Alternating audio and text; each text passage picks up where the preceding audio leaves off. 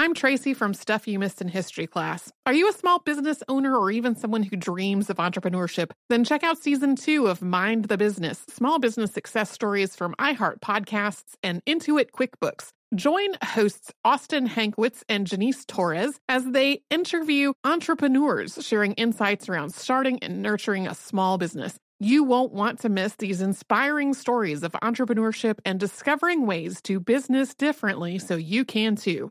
Planning your next trip? Choice Hotels family of 22 brands has over 7,400 locations and the perfect hotel for any traveler you want to be. Like a Cambria hotel serving up locally inspired craft cocktails for all my folks who maybe want to meet up and talk about Mad Royals. Check into a Radisson hotel with flexible workspaces for you strivers who listen during business travel. Or a Comfort hotel with free hot breakfast, family friendly pools, and big spacious rooms for the parents who listen with their kids and need a little retreat. What are you waiting for? Join Choice Privileges and start earning points toward your next stay. Find a stay for any you when you book direct at choicehotels.com, where travels come true.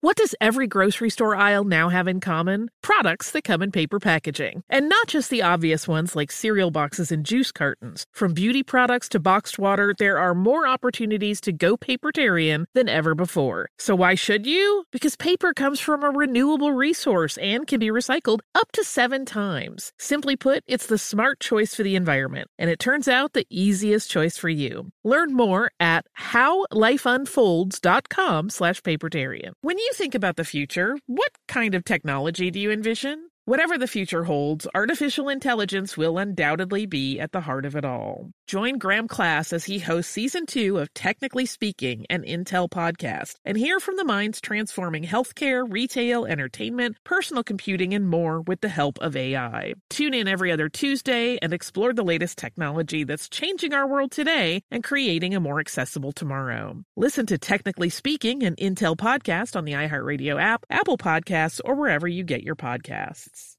Welcome to Stuff You Missed in History class from HowStuffWorks.com.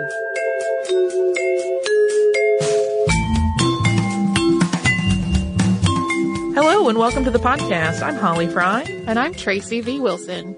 And in our previous episode, we shared the first part of our interview with Dr. Annie Polland, who is Senior Director of Education and Programs at the Tenement Museum on New York's Lower East Side.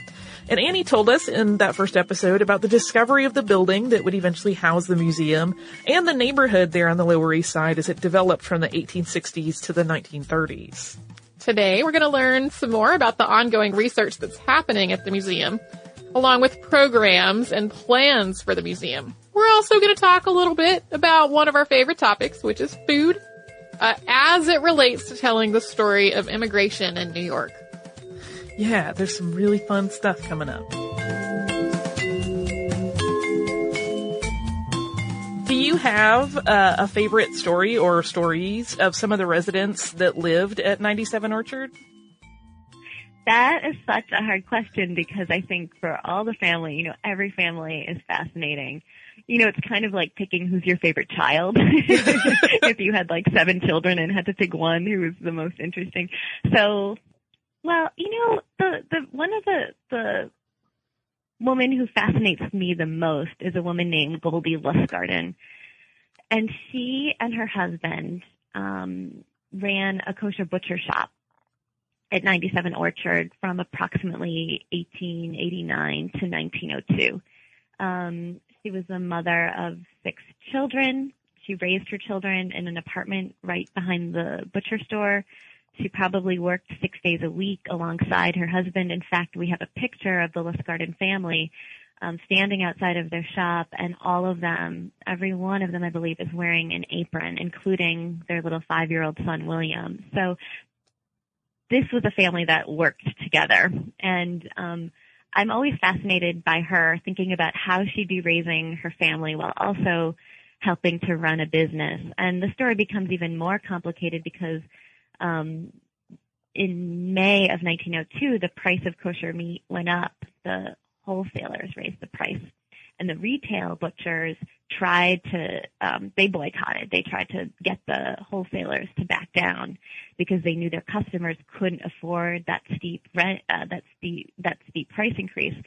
Um, but the wholesalers didn't back down, and the retailers, in many ways, really had no choice but to start selling the meat again because they were in a vulnerable position. They had to pay rent for their spaces. They had to, you know, keep their businesses going. So they open up, but the women of the neighborhood, um, they organize and they start a boycott. And so the women in the neighborhood are able to effectively, you know, give speeches, rally everyone basically to stop buying meat. They get the attention of newspaper reporters, both the Yiddish reporters and the reporters uptown. And so they carry out this really intense, really powerful consumer protest and consumer strike. And sometimes at some point in in um, the the the protest became violent, and we know that in May of 1902, May 17th, 1902, um, someone attacked the Lustgarten shop because we have a picture of 97 Orchard with the window broken.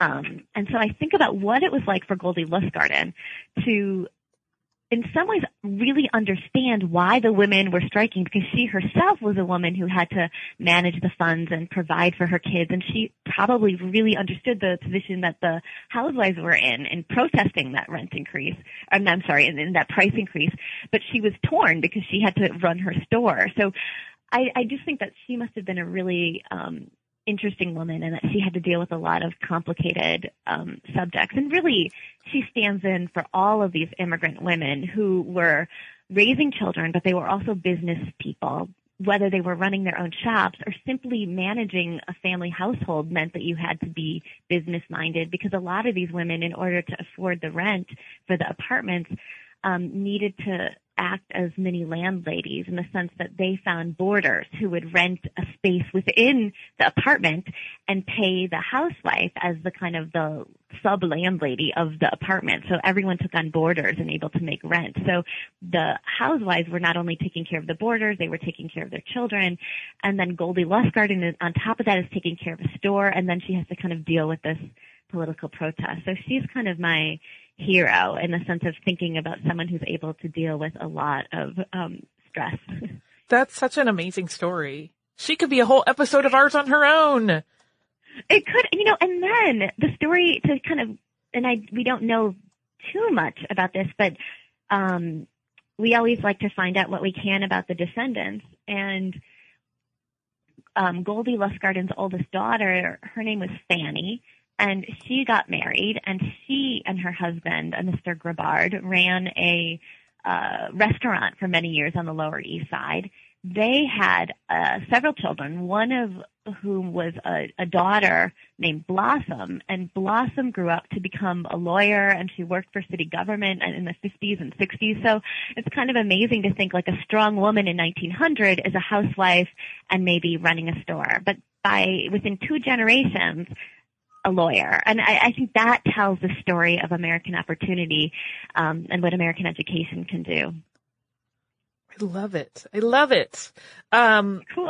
I do. I love it. I get so excited about those stories. Those are the kind of stories that Tracy and I both just really glom onto when we're doing research. So I understand your enthusiasm completely. Yeah, and it gets and it's kind of fun. I mean, in some ways, to that question of what's my favorite story. Sometimes my favorite stories are the ones that we find out about, but we haven't yet been able to interpret because 7,000 people lived at 97 Orchard, but we can't tell all of their stories, right? So we have careful decision processes made about which story to tell at what time. We want to make sure we're representing different immigrant waves and um, different kinds of stories emerge. We want to be able to tell stories that represent the range of occupations. You know, all sorts of considerations go into selecting a family apartment to interpret. But we came across recently um, a newspaper article from 1910 that describes a baker who lived at 97 Orchard who was so distraught over his unemployment um, and that he he jumped out the window and committed suicide. Now that story would be a really hard story to tell for a number of reasons, but I think it's an important story because it speaks to the levels of stress that these immigrants endured. And of course, the the headline of that story was "Wife fails to stop husband's you know jump to death," um, because the wife had come in and tried to stop him from he had like a knife and she tried, she pulled the knife away from him and then he ran to the window and jumped out the window. But what that woman then had to deal with after losing her husband, losing, for you know, potential source of income, and then, you know, even if she had to see that newspaper headline that says she was the one that present, prevented him from, from the suicide. Oof. The, yeah. That's a, that is, I mean, there's just, those sorts of discoveries, I'm sure, are like that. You have that combination of this is so cool, but also really tragic, but also really cool, but also really tragic. Right. And, right. I mean, and then we also try to, as much as possible, link our stories to contemporary issues. So the Baldizzi family um, came to America in the 1920s. Um, Adolfo came in 1923, worked as a carpenter, and then he sent for his wife, Rosaria. And she comes over, but yet there's no documentation for her because by the time he sends for her, those laws have been passed. The National Origins Act, I'm sorry, the, the Johnson-Reed Act makes it really difficult for Italians to get in. But yet we know she gets here, even though there's no record for her at Ellis Island. We know she gets here because they have children um, in 1928 and uh, a year later. And so um, Rosaria, we can tell is an undocumented immigrant. And so it's interesting to kind of tell that story and be in the home of the Baldizzis, um, and then have visitors kind of bring up their um, questions about the topic today. So we don't want to preserve history just to kind of lock it away in a box or to think about our building as a kind of dollhouse that's quaint and, and nice to look at. Rather, we want, um, you know, the, the, the richness of the layers within our building to be paired with really intricate, thought-provoking stories based on primary sources um, and told through um, engaging stories that really get visitors to make connections between their own lives and the stories and between past and present. That might be the answer to the next questions I was going to ask you, which is since you run programs in education, like what is the most important takeaway for visitors for you? Like what is your priority and goal for your education and tour programs? I think there are a couple goals, right? I mean, I think we want, first of all, we want people to engage with history. We want people to be exposed to the richness of the details in history. We want people to hold primary sources in their hands and try to analyze them and to let them know that they too are historians, right? That with the proper documents, with the proper information, with, uh, you know, knowing what other historians have said about general trends, we all are able to interpret and analyze history. So history is not just um, something historians should do. It's something that we all can engage with. So that's one thing. I would think another thing is to really think about the idea of maybe applied history. Once we know this history, what do we do with it? And it's not up for the museum to say, now that you know this history, you should vote this way or do this thing. But now you know the story, know that there are many sides to a story, know that stories are complicated, and apply that way of thinking to everything that you engage with in, in society. So kind of teaching people to look at things from a variety of perspectives is, I think, another goal. Um, I think, you know, another thing that we don't, it's hard to describe, but our museum is very unique because rather than have people walk around on their own, we have them take tours with others. They're they're led by educators, and I think that's one of the most you know. In addition to the building, it's the educators that are our most valued um, asset at the museum because our educators are the ones that bring the story to life, but our educators are the, also the ones that help people forge connections to one another. So the tours are like a community you know, all of a sudden you have to like be in a group with 14 other strangers, um, and you're going to learn history together. And I, how uh, how often are adults put into positions where they're with other strangers and they're going to learn together? And I think there's something really valuable about that. You can't really plan it, um, and I think that's that kind of spontaneity and excitement also um, is part of the tour. So I guess one of the goals of our tours is to kind of think of ourselves as members of a society and listen to each other with respect and um, learn and, and learn from each other and, and the stories that we all have, you know, and to recognize that each individual has a story. Which is kind of a nice mirror of really what was probably going on in the tenement building. Like that people that did not know each other were suddenly there together figuring things out. Absolutely right. So no, yeah, that's the great thing. We're not going to make you move into the 325 square foot space with one another, and we're not going to collect rent from you. But we're going to give you the ability to like be in a room with a bunch of strangers that maybe came from different parts of the world, just like you know people living in the tenement would have been exposed to people of different cultures. That's going to also happen on the tour. That's a really good point.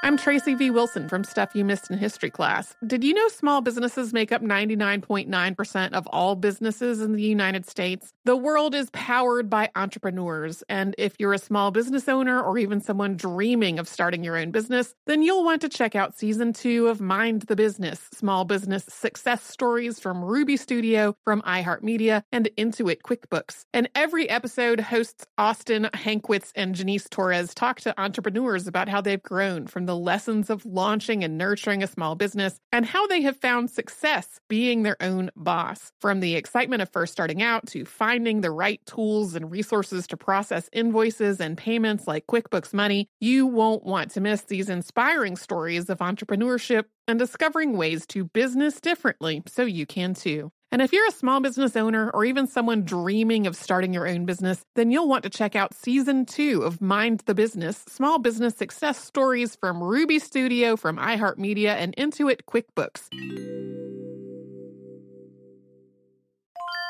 Planning your next trip? Choice Hotels has a stay for any traveler you want to be with 22 brands and over 7,400 locations. Whether you're a business traveler, a family road tripper, someone who wants to seek out history and maybe make your own, or just planning a quick getaway, Choice Hotels has a stay for any you. Like a Cambria Hotel, where you can be a cocktail connoisseur and sip locally inspired craft beverages at downtown locations in the center of it all. This is a fun way to visit cities with a lot of history and a lot of fun in mind. Or a Radisson Hotel for all our productivity powerhouses out there. With flexible workspaces and on site restaurants, you'll get the most out of your work trip. You'll get the coffee, the Wi Fi, and the work done. And we can't forget about comfort hotels. Imagine you're a family road trip or waking up in your big spacious room and then heading down to a free hot breakfast for the entire family, including waffles. So you'll be well fed and ready for the day's adventure, even if that's just relaxing. After that, you're spending all afternoon relaxing by the pool. You deserve it. What are you waiting for? Join Choice privileges and start earning points toward your next stay. Find a stay for any you. Book directly at choicehotels.com, where travels come true.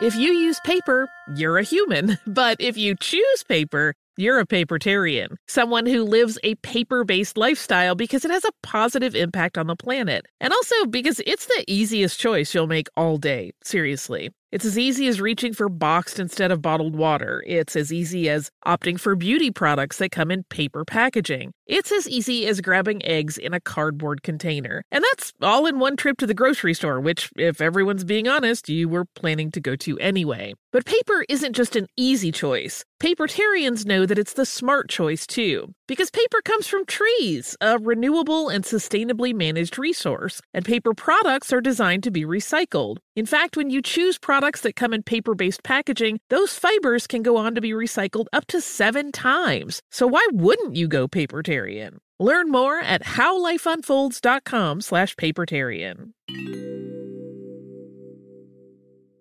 Me. Focus Features presents Back to Black. I want people to hear my voice and just forget their troubles. Experience the music and her story. Know this. I ain't no Spice Girl. Like never before. That's my daughter. That's my Amy. On the big screen. I want to be remembered for just being me. Amy Winehouse, Back to Black, directed by Sam Taylor Johnson. Rated R, under 17, not a minute without parent. Only in theaters May 17th.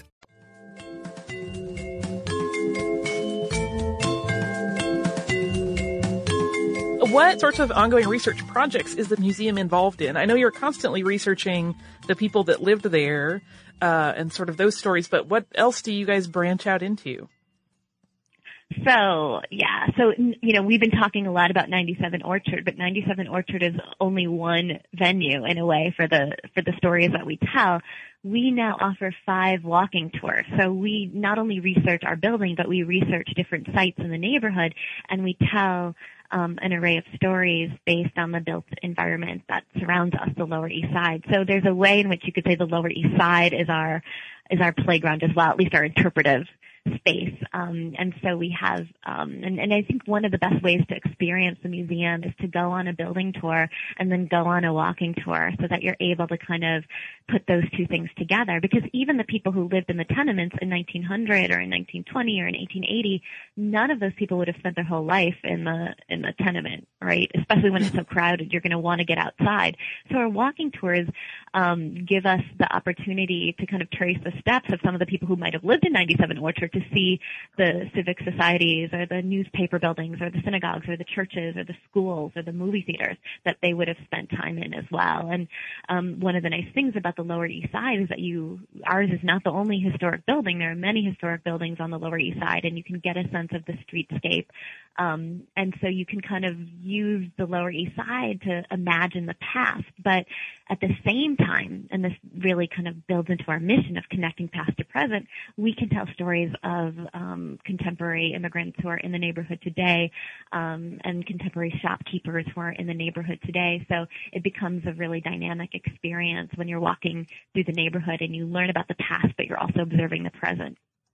And I would say the last, I mean, another frontier of our research is that we are going to be interpreting um, 103 Orchard, which is a building um, the museum owns on the corner of Orchard and Delancey, and it's um, been serving as our shop and it's been serving as a place for classrooms where our 50,000 school children are able to learn.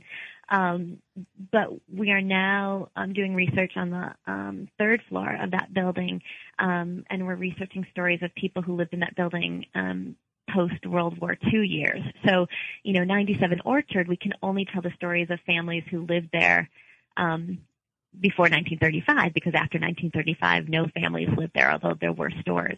But the story of family immigrant and migrant life picks up right at 103 orchard and that's what we're trying to do is extend our narrative to be able to tell the story. As we move into more you know uh, more recent decades we're also able to diversify the stories that we tell. So we're able to tell the story of a family um, who survived the Holocaust and came here to start a new life.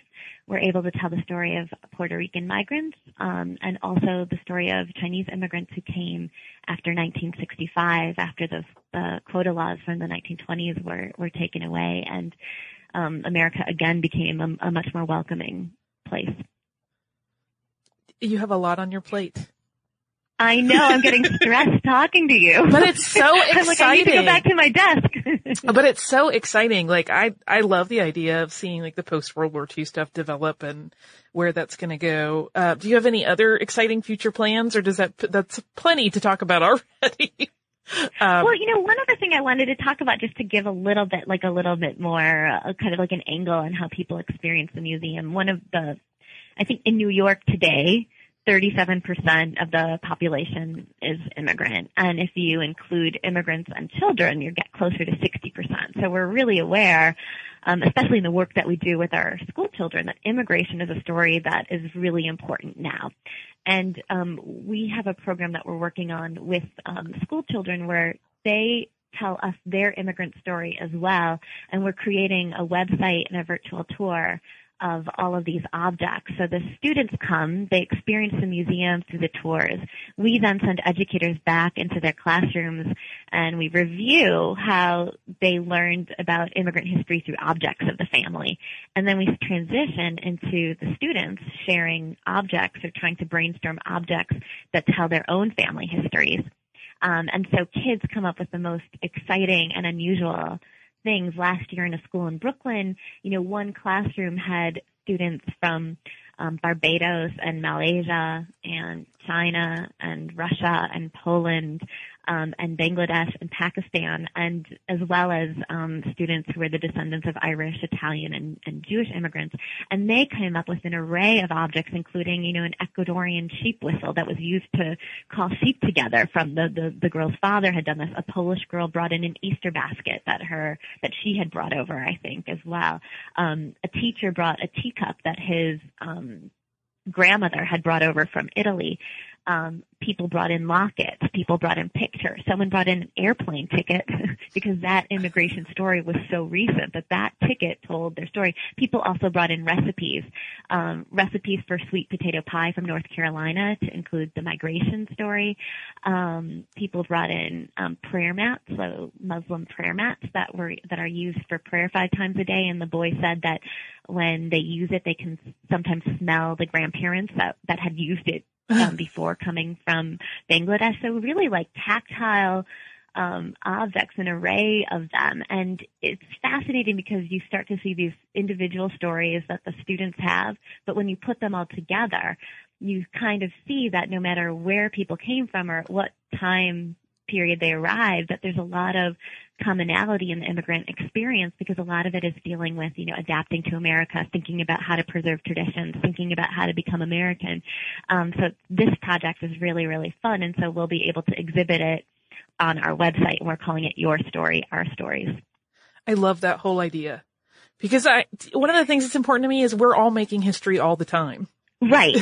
and I feel like this this project and it's time consuming and it you know it takes a lot of like you know multi sessions and but I mean the children have this time to develop their story. They're able to write about it so it meets curriculum needs. They're able to upload it. They're able to take a photo of it and they kind of become historians. Um, and then we have an exhibit at the end where the students are able to exhibit their work and their parents come and then their parents are able to see their story as part of an American curriculum. That's so cool. Bye.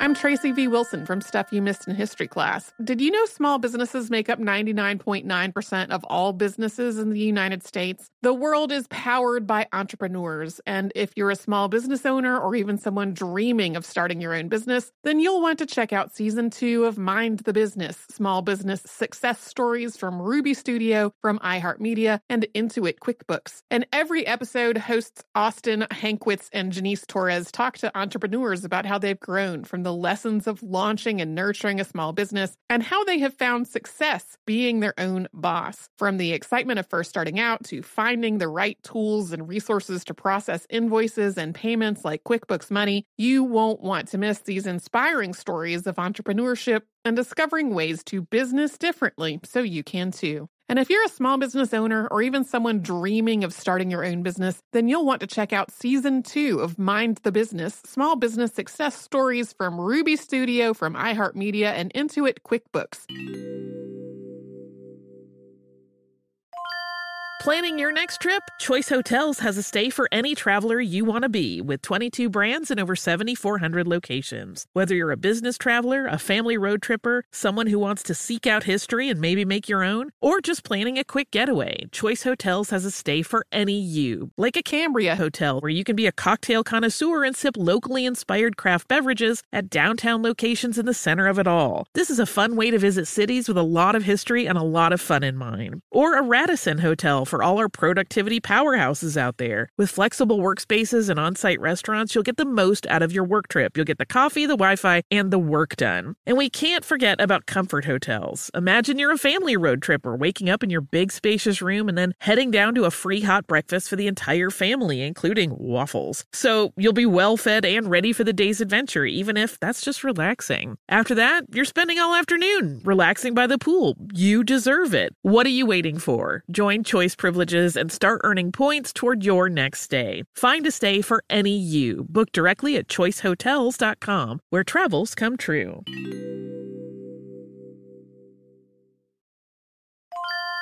If you use paper, you're a human. But if you choose paper, you're a papertarian, someone who lives a paper based lifestyle because it has a positive impact on the planet, and also because it's the easiest choice you'll make all day. Seriously. It's as easy as reaching for boxed instead of bottled water. It's as easy as opting for beauty products that come in paper packaging. It's as easy as grabbing eggs in a cardboard container. And that's all in one trip to the grocery store, which, if everyone's being honest, you were planning to go to anyway. But paper isn't just an easy choice. Papertarians know that it's the smart choice too, because paper comes from trees, a renewable and sustainably managed resource, and paper products are designed to be recycled. In fact, when you choose products that come in paper based packaging, those fibers can go on to be recycled up to seven times. So why wouldn't you go papertarian? Learn more at howlifeunfolds.com slash papertarian.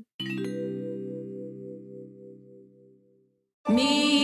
Focus Features presents Back to Black. I want people to hear my voice and just forget their troubles. Experience the music and her story Know this. I ain't no Spice Girl. like never before That's my daughter. That's my Amy. on the big screen. I want to be remembered for just being me. Amy Winehouse, Back to Black, directed by Sam Taylor Johnson. Rated R, under 17, not a minute without parent. Only in theaters May 17th. We have a free program. We have a free program at night called Tenement Talks. And at Tenement Talks, we're able to take a lot of the issues that come up in the tenement during the day with our visitors and explore them in more detail. So we have tonight, for example, we have um, people talking about immigrant foodways. We have people talking about New York architecture.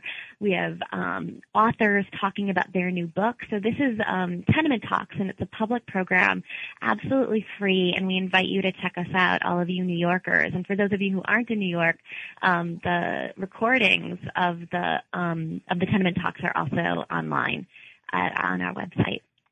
And so I- come um, and come to those. And I think there have been a, have there been more than one about food? Because that's in my wheelhouse for sure. Yeah, you know what? And we have we just uh, finalized one for this season. We've done ones on food. Um, my favorite one was we did. There was a Yiddish cookbook author, um, and we looked at her cookbook, and then from 1901, and it was uh, we cooked some of the recipes from that as well. But there's one coming up this season on June 3rd, in which we have an, a cookbook that's been newly translated from the Yiddish. It's the Vilna Vegetarian Cookbook, written in 1938. Um, and the recipes are astounding because it's thing, you know, this one was using like celeriac and she was using um, Jerusalem artichokes in her food. And so we're going to discuss, uh, we're going to discuss and explore the history with the woman who translated the book. But then we also have Amanda Cohen, who's the owner of Dirt Candy, which is a fa- amazing um, vegetarian restaurant on the Lower East Side. So we'll be looking at vegetarian food, the women who cook it, and the women who write about it, um, all together, past and present. I love it. Uh, we have lots of listeners that love our food episodes, so I know they will be interested in that. Excellent. oh, and we have we have Jennifer Eight Lee and her new documentary on Jennifer um, and her new documentary on um, General Tso's chicken on April first. So that's another great food story. I think I have heard her speak about that. She did a TED talk about it, didn't she? Yes, she's great. It's excellent. It's so good if you're into, again, food at all. It's just fascinating on the history of how that came to be. So I'm sure that is going to be an awesome, uh, little, uh, my brain just exploded. I got, I literally exploded. got so excited thinking about chicken. uh, so that's going to be an awesome and delectable little bit of info, I'm sure. And I know that you kind of think in these terms, uh, all the time. I read an interesting article that you wrote for Huffington Post last year about what a tenement museum that opened in 2064 would look like and how it would reflect Right. today's immigration, uh, which is a great read. I recommend it to all of our listeners if they're even marginally interested in this. It's a, a really good way to kind of look at it and contextualize. Like I said, we are making history all the time, every day. Um, Annie, this is such a delight. Thank you so much for sharing all of your information with us.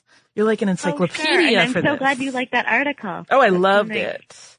it. Um, and I know the Tenement Museum website, uh, which we will link to in our show notes, has no joke. I'm not exaggerating when I say a wealth of information. You guys have so much educational material there. There is a podcast there that people can listen to if they want to. Uh, where can they find you online? What are great ways to kind of contact the Tenement Museum and you if you want that, uh, and kind of Sure. reach out?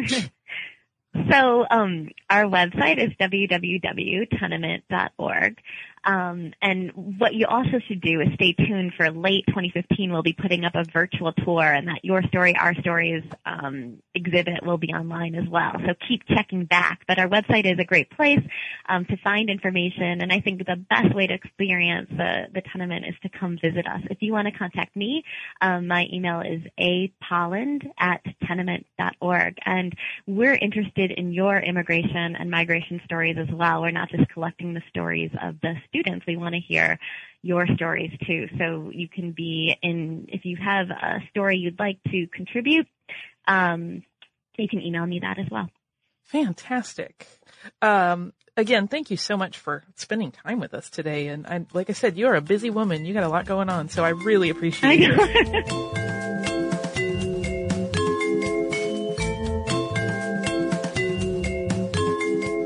So I, I think I was out of the office when you did this uh, interview. Yeah. So I got to listen to it with totally fresh ears as though I were a podcast listener and I really, really enjoyed it. And I hope everyone else did also. Annie's amazing. She just, she's such a wealth of information and because history is her background, like, you can just hear the passion of, of sort of all of their projects, uh, when she speaks. I really had a great time talking to her. Uh, and now I have some listener mail. This is from our listener Amber, and it is about our uh, Leo Baekeland episode.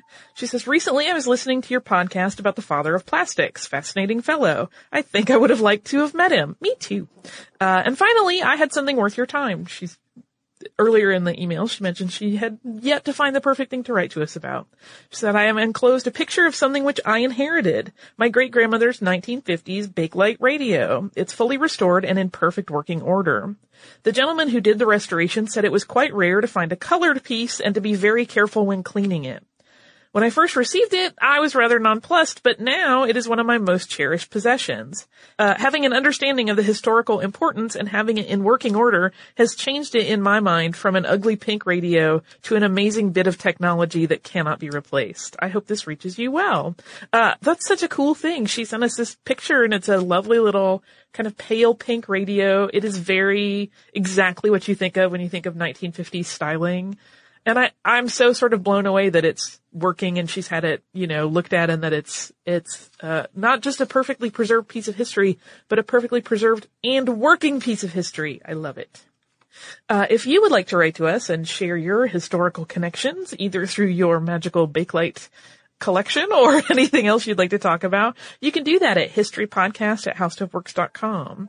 You can also find us on Twitter at Missed in History, at facebook.com slash Missed in History, at missedinhistory.tumblr.com, and at pinterest.com slash Missed in History.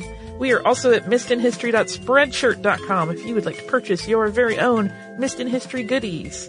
Uh, if you want to do some additional uh, investigating about the Tenement Museum, you can find them. I think Annie mentioned it at the end of that interview, but we'll do it again at www.tenement.org and on Twitter at Tenement Museum. Uh, if you would like to do a little bit of research about related topics, you can go to our parent site, How Stuff Works.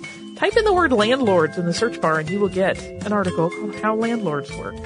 If you would like to visit us on the web, that address is missedinhistory.com and we have an archive of all of our episodes, show notes for all of the episodes since Tracy and I have joined the podcast, as well as, uh, once in a while we'll post a little something as a blog.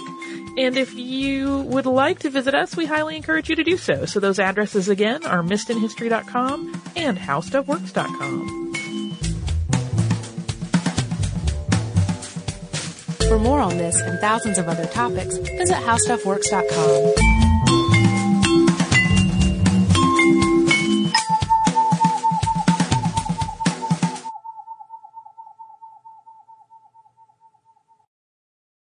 Xumo Play is your destination for endless entertainment. With a diverse lineup of 350 plus live channels, movies, and full TV series, you'll easily find something to watch right away. And the best part? It's all free. Love music? Get lost in the 90s with iHeart 90s, dance away with hip hop beats, and more on the iHeartRadio music channels. No logins, no signups, no accounts, no hassle. So what are you waiting for? Start streaming at play.xumo.com or download from the app and Google Play stores today. All you can stream with Xumo Play. This is Malcolm Gladwell from Revisionist History. eBay Motors is here for the ride. With some elbow grease, fresh installs, and a whole lot of love, you transformed 100,000 miles and a body full of rust into a drive that's all your own. Brake kits, LED headlights, whatever you need, eBay Motors has it.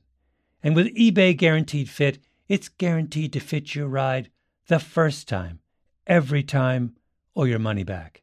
Plus, at these prices, you're burning rubber, not cash. Keep your ride or die alive at ebaymotors.com. Eligible items only, exclusions apply. The wait is almost over. Get ready for the 2024 NFL season as the full schedule is announced. Every rivalry, every rematch, every rookie debut, every game revealed. The 2024 NFL schedule release, presented by Verizon, coming in May. Live on NFL Network, ESPN2, and streaming on NFL Plus. Terms and conditions apply to NFL Plus. Visit NFL.com slash schedule release to learn more. This is Raquel Willis from Queer Chronicles. Right now, there are close to 500 anti LGBTQ plus bills in state legislatures across the country. Lambda Legal is leading the charge against these hateful bills that target mostly trans and non binary people. You can fight discrimination and help write the next chapter of Lambda Legal history. To learn more about their open cases and to donate, visit lambdalegal.org. That's lambdalegal.org.